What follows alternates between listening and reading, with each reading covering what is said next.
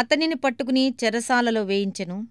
యహోవా అతనికి తోడేయుండెను అతడు చేయబడినది యావత్తూ యహోవా సఫలమగునట్లు చేశను ఆదికాండం ముప్పై తొమ్మిదవ అధ్యాయం ఇరవై ఇరవై మూడు వచనములు.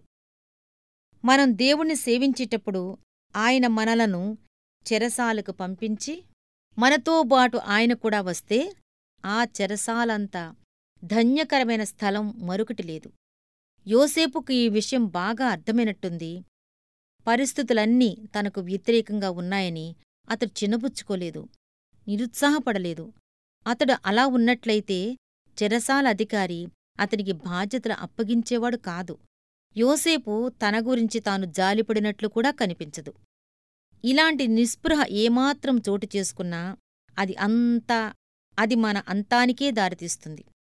దాని వెంటనే వెళ్ళగొట్టేయాలి యోసేపు తనకు సంభవించిన దానినంతటినీ దేవుని పట్ల సంతోషకరమైన స్తోత్రగానంగా మార్చివేసుకున్నాడు.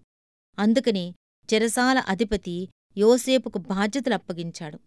యేసుప్రవ్వా చెరసాల్లో నేను బందీనైనప్పుడు నాలోని నిరీక్షణ తరిగిపోనీయకు. నా సంతోషాన్ని సమృద్ధిగా పొంగి పొరలేలా చెయ్యి. చెరసాలలో నా ద్వారా నీ పనిని అభివృద్ధి చెయ్యి. అక్కడు కూడా నన్ను స్వతంత్రుని చెయ్యి. పంజరలోని పక్షిని నేను చెరలోంచి పాటలు పాడతాను. నన్నెక్కడ ఉంచిన దేవుని కీర్తిస్తాను. నాకు దిగిలేలేదు నేనెక్కడ ఉండాలని దేవుని అభీష్టం. నా పంజరం నన్ను బంధించింది. బయట ప్రపంచంలోకి ఎగిరిపోలేను. నేను బందీనైనా నా ఆత్మ స్వతంత్రమే. చెరసాల గోడలు ఆపలేవు. ఎగిరిపోయే ఆత్మవిహంగాన్ని చీకటిని వేదన్ను ప్రేమించడం నేర్చుకున్నాను. ఎందుకంటే అక్కడ దేవుని వదనాన్ని చూడగలుగుతున్నాను.